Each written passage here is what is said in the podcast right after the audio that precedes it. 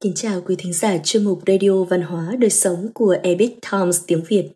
Hôm nay, chúng tôi hân hạnh gửi đến quý thính giả bài viết của tác giả Liễu Địch có nhan đề Đôi dòng cảm tưởng về nữ tướng Hoa Mộc Lan do Minh Phương biên dịch theo bản gốc từ Epic Times Hoa ngữ. Mời quý vị cùng lắng nghe. Trên thế gian có một loài hoa tên là Mộc Lan. Từng truyền, loài hoa này có thể cao tới 5 mét, nở hoa trước rồi mới ra lá. Vậy nên, mỗi dịp Mộc Lan khai hoa, người ta đều có thể nhìn thấy thân cảnh khẳng khiu cao vút, cùng những cánh hoa trắng tinh khôi vươn mình kiêu hãnh trên cành. Đóa hoa không rực rỡ màu mè, tượng trưng cho tâm hồn cao thượng trắng ngần, khiến người người bội phục.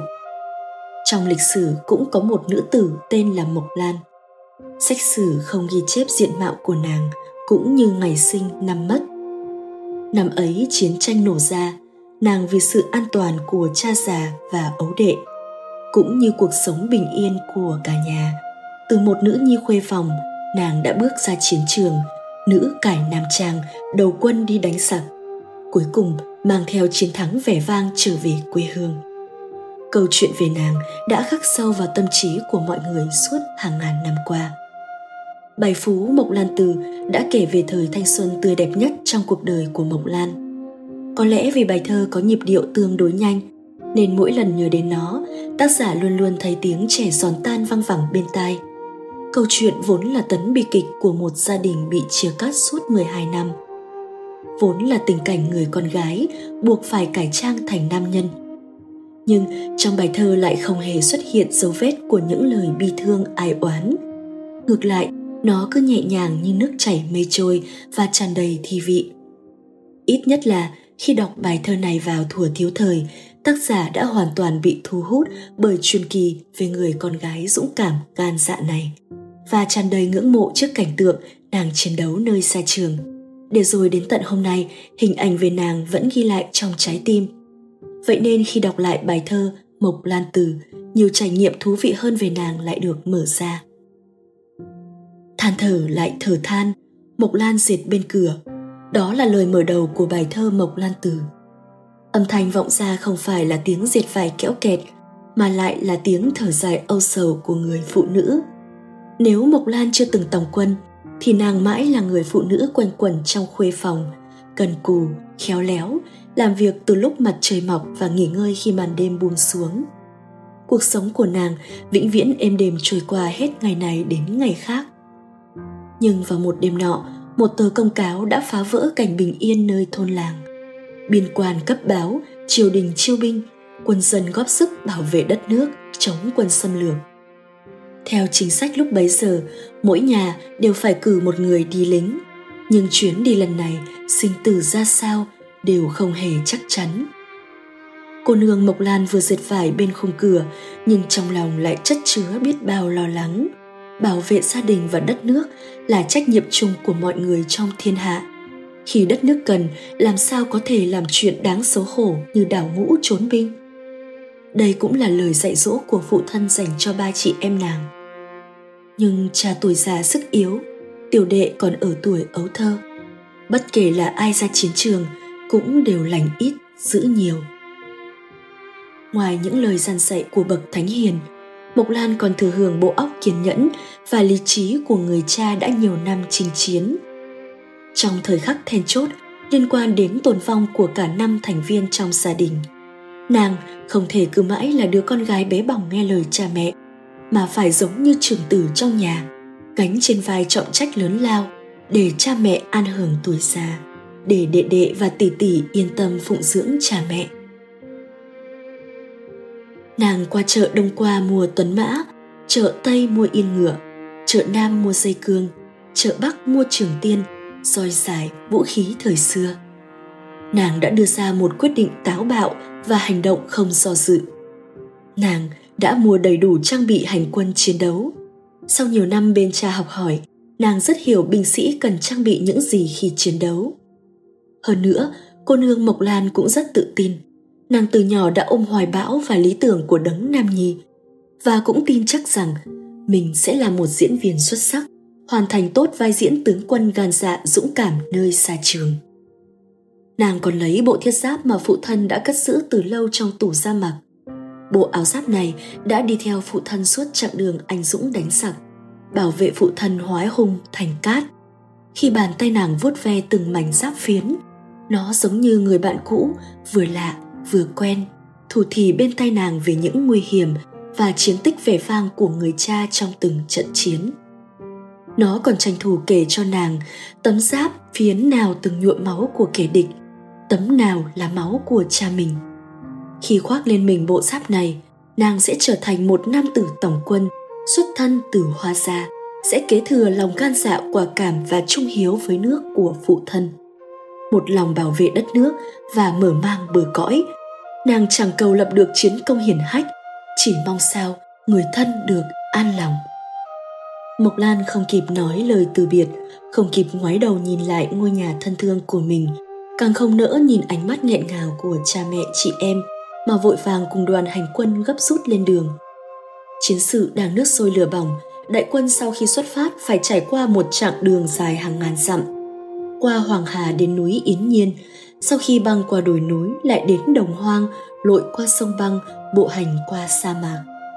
Chỉ trong mấy ngày, đoàn quân của Mộc Lan đã đến được pháo đài quan ở biên giới phía Bắc. Khói lửa, tà sương, đường mòn, gió bấc, bão tuyết là hoàn cảnh hàng ngày nàng phải đối mặt. Đương nhiên, còn có vô số trận chiến lớn nhỏ, nơi đồng đội của Mộc Lan có lúc lập được chiến công, có lúc thất bại quay về. Có người ngã trên lưng ngựa để rồi vĩnh viễn nằm lại nơi chiến trường khốc liệt. Thế nên trong mắt nàng, màu mực đậm nét nhất là màu máu của những chiến binh, dù là đồng đội hay quân thù. Tại sao cảnh vật nơi biên giới luôn thê lương tang tóc như thế? Có lẽ là vì đã chứng kiến quá nhiều người hùng đã ngã xuống. Để rồi người đời mãi mãi khắc ghi và nể phục trước những linh hồn yêu nước, hy sinh vì nghĩa cử cao đẹp là bảo vệ quê hương bờ cõi.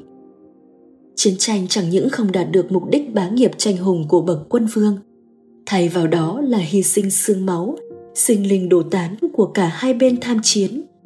Khi hiểu được điều ấy, Mộc Lan chợt cảm thấy cái gọi là công danh đời này, vẻ vang đời sau đều là hư vô. Khi chiến tranh kết thúc, nàng cưỡi thiên lý mã nước đại về cố hương, nơi ngày đêm mong nhớ của mình. Nàng vẫn luôn giả nam trang, may mà ông trời thương xót, trong quân không lộ ra sơ hở nào. Ngược lại nhờ bản lĩnh anh dũng thiện chiến của mình nên nàng rất nhanh nhận được sự tín nhiệm từ đồng đội. Nhưng trái tim mềm yếu của cô gái bé bỏng vẫn luôn say dứt nỗi nhớ khôn nguôi. Ban ngày cầm trường đao sắt cánh sông pha đánh giặc cùng đồng đội. Còn trong màn đêm sương giá, nàng lại cùng binh lính cất cao tiếng hát quốc thương, hòa vào tiếng sáo hồ già và tiếng chống hạt để đưa tiễn và tỏ lòng tiếc thương tới những chiến sĩ từ trận. Đồng thời ngẩng đầu nhìn trăng sáng, gửi gắm nỗi nhớ thương đối với quê hương yêu dấu. 12 năm dòng dã chiến đấu ấy cũng là 12 năm thanh xuân qua đi. Trong khi những cô nương trong thôn đã sớm yên bề gia thất, chăm chồng, nuôi con, sống cuộc đời bình thường của một nữ tử, thì Mộc Lan trong cảnh nữ giả nam trang trải qua hoàn cảnh khắc nghiệt nơi pháo đài biên cương, ngay cạnh ranh giới sinh tử, thử hỏi nàng có bao giờ hối hận không? con người sinh ra trên cõi đời này vốn dĩ đã phải gánh vác quá nhiều trách nhiệm và đạo nghĩa con người chưa bao giờ có thể chỉ sống cho riêng mình mà những điều chúng ta làm luôn là ngẩng cao đầu không thẹn với trời cúi xuống chẳng thẹn với người cuối cùng cũng đợi được đến lúc chiến thắng trở về. Khi luận công ban thưởng, mộc lan đã được diện kiến thiên tử nhờ chiến tích của mình. Đây là vinh quang mà rất nhiều thần dân mong đợi. Nhưng mộc lan chỉ một lòng nghĩ, về nhà về nhà. Trong chiều đường, những tiếng sĩ hết lần này đến lần khác thập tử nhất sinh, nay hân hoan bái tạ long ân những người sống sót từ xa trường trở về đều là chiến sĩ đã vô số lần gan góc giành lại mạng sống nơi cánh cửa địa ngục. Nên họ không có lý do gì mà không tận hưởng vinh hoa phú quý trong lúc này. Bởi không biết trong trận chiến tiếp theo, số mệnh sinh tử của mình sẽ ra sao. Ai sẽ mãi mãi ngã xuống? Ai còn sống sót trở về? Còn mộc lan, nàng cũng rất vui mừng vì được trở về. Nhưng nàng dù sao cũng là phận nữ nhi dù có lập công cao lớn đến mấy cũng chưa chắc gánh nổi tội khi quân phạm thượng lẫn vào quân doanh. Nàng không phải vì sợ chết, nếu sợ chết đã không thay cha tổng quân. Nàng chỉ mong sao mình và gia đình sớm được đoàn tụ, sống với nhau bình yên hạnh phúc đến cuối đời. Hơn nữa, trong tâm trí nàng, phần thưởng lớn nhất là được trở về quê cha đất tổ, đoàn tụ với người thân. Ngày ấy Chile, ngựa xe như nước, nay lúc trở về đơn thường độc mã, Mộc Lan cảm tạ hoàng đế phong thường, cấp rút phi ngựa trở về quê hương. Ở cổng thành nơi quê nhà, cha mẹ già dìu nhau, đau đáu chờ đợi. Sau nhiều năm ly biệt, cha mẹ già yếu đi trông thấy, nhưng tinh thần của họ chưa bao giờ phấn chấn và rạng rỡ như thời khắc này. Nàng nhảy xuống ngựa, chạy về phía cha mẹ, ôm chặt song thân bưng mặt khóc rừng rức. Cha mẹ nói với nàng rằng chị gái nàng đang ở nhà răng đèn kết hoa, em trai thịt xe mổ bò, tổ chức một bữa tiệc thịnh soạn chào đón nàng trở về. Mộc Lan cảm động gật đầu, thực ra nàng chẳng cần điều gì cả, chỉ cần gia đình hạnh phúc đã là quá đủ đối với nàng. Nàng cũng cảm thấy mình là cô gái hạnh phúc nhất trên đời. Trở lại trốn khuê phòng năm nào, bài trí vẫn y nguyên như trước khi nàng ra đi, sạch sẽ, tươm tất, như thể chủ nhân của căn phòng chưa từng vắng nhà. Nàng cởi chiến bào, tìm lại bộ quần áo nữ nhi năm xưa. Nàng cẩn thận mặc từng món từng món lên người, như thể đang hồi tưởng lại những kỷ niệm ngày xưa. Nàng ngồi đối diện chiếc gương bên giường, những đồ trang điểm nàng yêu thích trước đây vẫn đặt nguyên ở vị trí cũ. Nàng lại cầm từng món từng món lên, thỏa phấn tô son, chải tóc kèm mày như biết bao cô gái khác. Nàng, cô gái mang tên Hoa Mộc Lan, đã đổi sang nữ trang, quay trở về người phụ nữ yêu kiều xinh đẹp. Thời gian không khiến mặt mày nàng dày dặn gió xương, ngược lại ban cho nàng lòng dũng cảm và nghị lực phi thường giống như loài mộc lan trắng tinh thuần thánh khiết. Nàng nhẹ nhàng bước ra khỏi căn phòng, tắm mình trong ánh nắng chan hòa. Mộc Lan cảm thấy không khí trong lành ấm áp như ùa về trong tâm trí. Từng nhành cây, ngọn cỏ trốn quê hương đều thật thân thương gần gũi.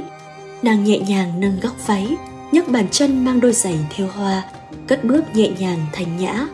Những năm tháng xa quê dài đằng đẵng, nàng nóng lòng muốn hòa nhập thân tâm vào làng mạc thôn xóm, nơi có tiếng gà cục ta cục tác, tiếng chim hót gọi bầy, sao mà thân thương mộc mạc. Nàng muốn trở lại làm người phụ nữ khéo léo dệt vải may áo, sống cuộc sống bình thản.